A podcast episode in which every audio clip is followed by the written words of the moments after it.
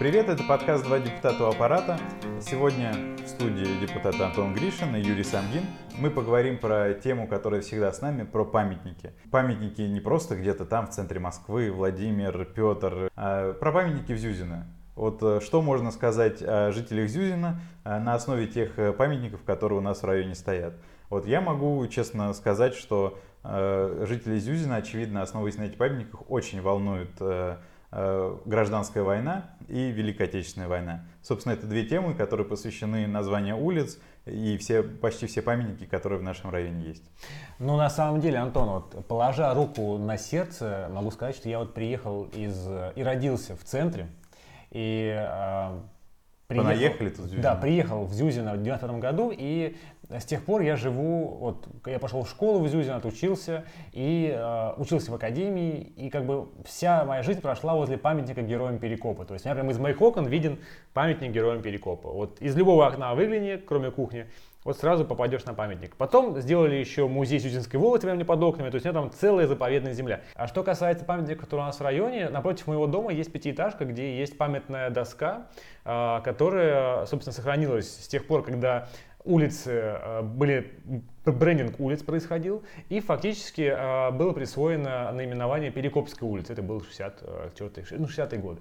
Поэтому, а, что будет с этой табличкой, которая у нас чудом сохранилась на этом фасаде, а, будет ли она снесена вместе с домом, будет ли она а, сдана в музей Зюзинской волости, будет ли она передана на хранение в какие-то иные музеи, неизвестно. Но, скорее всего, это будет такая судьба, как вот при капитальном ремонте, когда я принимал подъезд Каховка возле нашей собственно, здание управы муниципалитета, то там все таблички, которые были, там лифтовое хозяйство, дом Рособслуживания, они все были уничтожены. Поэтому э, что говорить о памятниках, если даже такие элементарные вещи у нас не сохраняются? Ты правильно начал э, рассказывать о том, что в 60-е годы почти все улицы, я думаю, все были названы, да, э, все были заложены, потому что улицы у нас тоже, все улицы это э, фактически эпизоды гражданской войны, причем с точки зрения побед э, Красной Армии, да. Э, побед большевиков над э, Врангелем, над Белой армией. Я не знаю, насколько сейчас э, школьникам рассказывают об этом в школе, да, у нас... на, на уроках краеведения. Мне никогда ничего про Зюзина не рассказывали. В моей школе, могу сказать, где я учился, школа 531. В 524 была полная тишина. У нас есть музей боевой славы. Так. И там супер-мега экспозиция, которая собиралась долгими годами. Я застал еще а, самого основателя этого музея, а, ветерана войны, собственно, и он, я, я видел его, помнил, и, в принципе, нас, когда мы учились в младших классах, мы ходили туда на экскурсии и сами проводили там экскурсии. То есть мы рассказывали о подвигах на Перекопе, о, о керченских сражениях и прочее. То есть у нас э, патриотическое воспитание э, с детства, которое было в 90-е годы, да, оно, в принципе, э, так и сохранилось до сих пор. Не ну, знаю, а за кого ты болел? Ты вот в этой всей заварухи за красных болел или сочувствовал белым, или у тебя не было выбора? Не было никаких эмоций. Читал как в учебнике? Просто, Нет? просто мне давали текст, и я его озвучивал. Наверное, я, скорее всего, не вдумывался в то, что происходило. И для меня было больше как факт того, что я э, св- рассказываю своим сверстникам э, какие-то умные вещи, которые я знаю, и которые я вот могу им с ними поделиться. Для меня это было интересно, я, конечно, нервничал, переживал, но экскурсии проводил по этому музею. В этом музее, и ты рассказывал про свой дом, рядом с которым памятник героям Перекопа. А как э, возник этот комбо-памятник? Э, сразу и гражданской войне, сразу и Великой Отечественной войне? Только я помню из истории, которые нам рассказывали именно а, вот, наши учителя и педагоги, а, с которыми я многими до сих пор общаюсь, что на месте вот этого памятника стояло либо пятиэтажное, либо трехэтажное здание, которое было снесено, и на его месте просто образовался пустырь. В итоге, так как улица была переименована в Перекопскую улицу, Ермолаев, насколько я помню, это был ученик одной из школ, его проект школьный, он, собственно, вот победил на каком-то из конкурсов, и его установили вот в качестве а, место такого памятного. Голубые ели высадили, очень красиво все украсили, теперь там у меня под окнами раз в год проводятся мероприятия и шествие от, от управы до, а, собственно, до моего дома ежегодно я вот вижу его с балкона. У нас э, недалеко от этого места есть второй памятник такой монументального искусства, скульптуры, да, это памятник Каховки. Заброшенный. Заброшенный, да. Это... Мы с тобой делали по кварталку, расскажи про это, про твои впечатления. Ну, мои впечатления, что вот этот памятник не очень понятно, вот так вот, проходя мимо какому эпизоду той же гражданской войны, тоже там битву какая-то битва, очевидно, была, девушка с ружьем.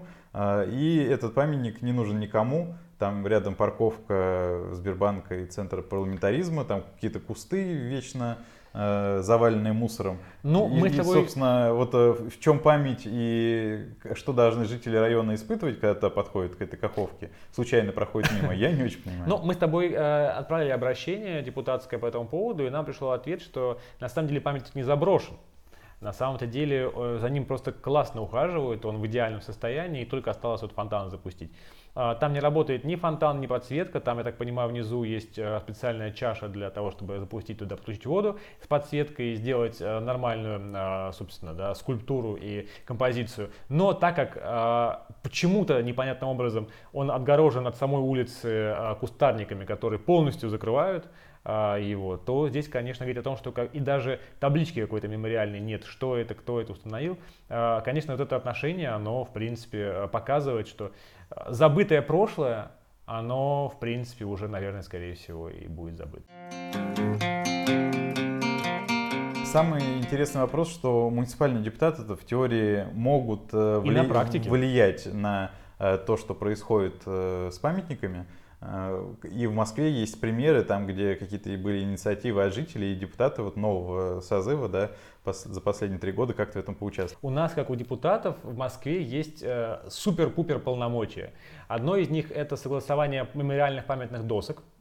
Это, например, там э, в этом доме жил э, замечательный генерал, либо замечательный ученый, либо какой-то вообще общественный деятель. Следующая наша возможность это согласование и отзыв на проекты по установки памятных и, и, и, собственно, художественных объектов на территории нашего муниципального округа, в случае, если они вносятся а, по инициативе жителей, либо по инициативе города, либо по каким-то иным причинам. И поэтому Мосгордума а, принимает свое решение о том, делать памятник или не делать, именно на основании э, как пожеланий комиссии градостроительной, так, собственно, и пожел... э, художественной комиссии, так, собственно, и пожеланий депутатов, их отзыва на этот проект. В каких-то районах, насколько я знаю, э, депутаты смогли отклонить э, проекты, которые им не особо понравились. Да, э, резонансное дело и резонансное по, по всем СМИ прошло, что Яшин против семьи и верности, а, и депутаты Красносельского района просто вышли а, за рамки дозволенного и отказали в согласовании памятника Петру Февронии. Ай-яй-яй, ой-ой-ой, как же быть?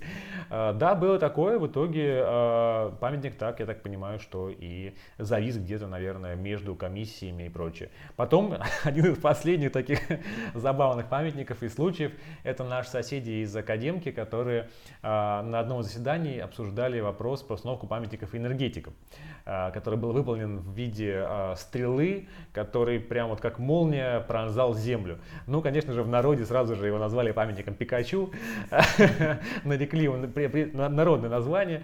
Я, э, честно сказать, надо посмотреть, чем закончилось их обсуждение, но оно было очень бурное, поэтому если депутаты из Академики слушают подкаст, пусть они оставят комментарий и поделятся своим мнением. Да, на самом деле интересно поговорить про то, что ну, ко мне жители ни разу не обращались с предложением поставить какой-нибудь памятник.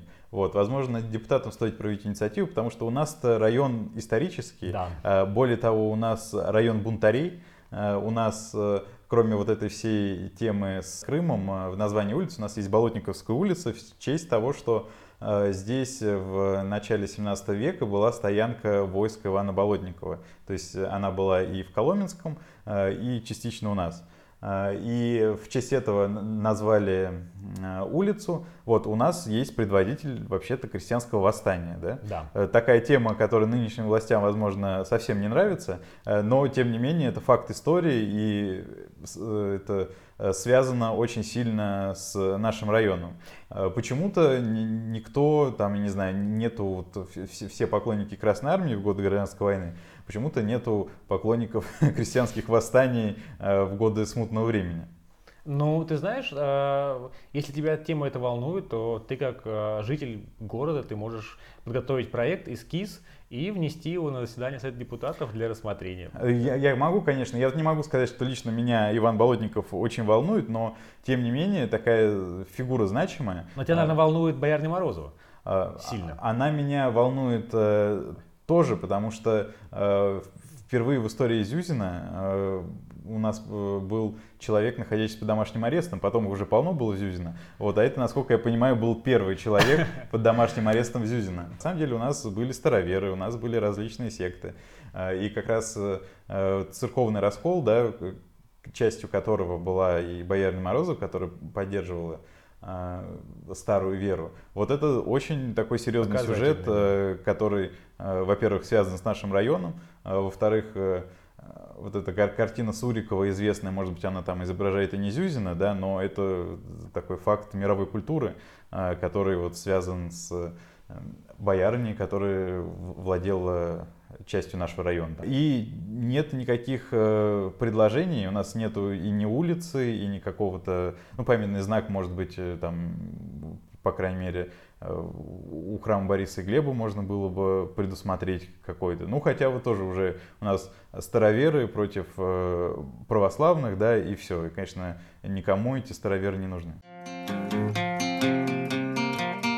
нас же еще есть и Зюзинское селище, которое тоже занимает гигантскую территорию, достаточно большую, и на его-то месте и возведены да, кварталы нашего района, где я, собственно, живу, да, 36, 37, 38.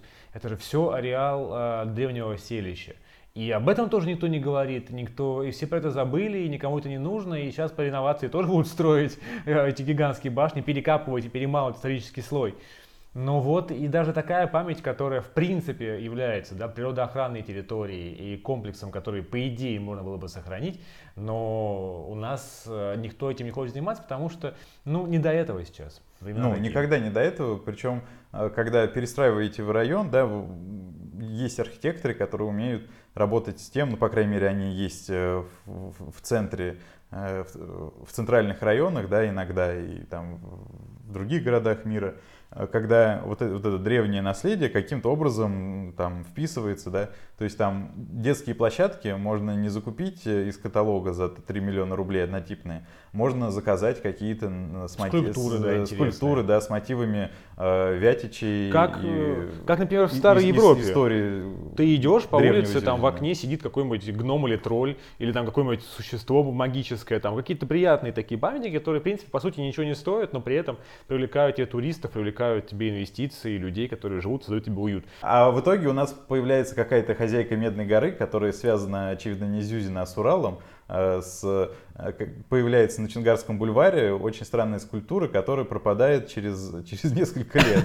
И у нас вот это такое монументальное искусство какое-то кичевое. У нас все, я говорю, перевернутые зонтики, какие-то непонятные, ну просто... Одуванчики, металлический одуванчик нам хотят поставить. Да, да, за миллион рублей. Ну нормально, в принципе, это все как надо.